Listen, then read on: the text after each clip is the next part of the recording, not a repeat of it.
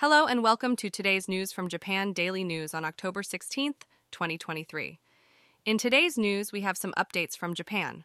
First, a recent investigation by the Board of Audit revealed that bridge reinforcement projects on 90% of the highways managed by four highway companies have not been completed as of the end of last fiscal year. This raises concerns about the safety of these bridges.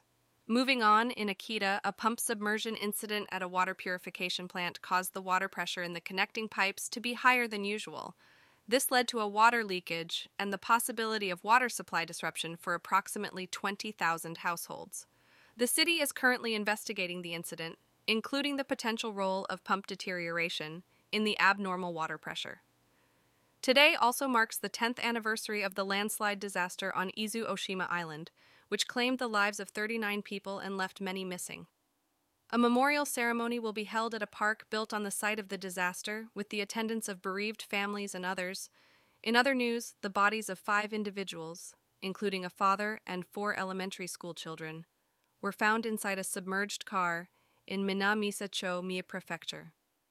The police discovered fishing equipment and a cooler box inside the vehicle, and they are currently investigating the cause of the car's plunge into the sea. Turning to international news, Afghanistan, which has been experiencing a series of earthquakes, was hit by another magnitude 6.3 earthquake in the western region. According to local authorities, two people have died and 160 others have been injured. Finally, Emperor and Empress of Japan attended the opening ceremony of the National Culture Festival held in Kanazawa on the 15th.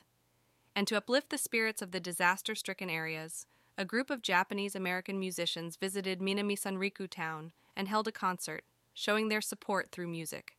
That's all for today's news from Japan Daily News. Thank you for listening. Visit japandailynews.com for the news, yen exchange rates, and a daily Japanese proverb.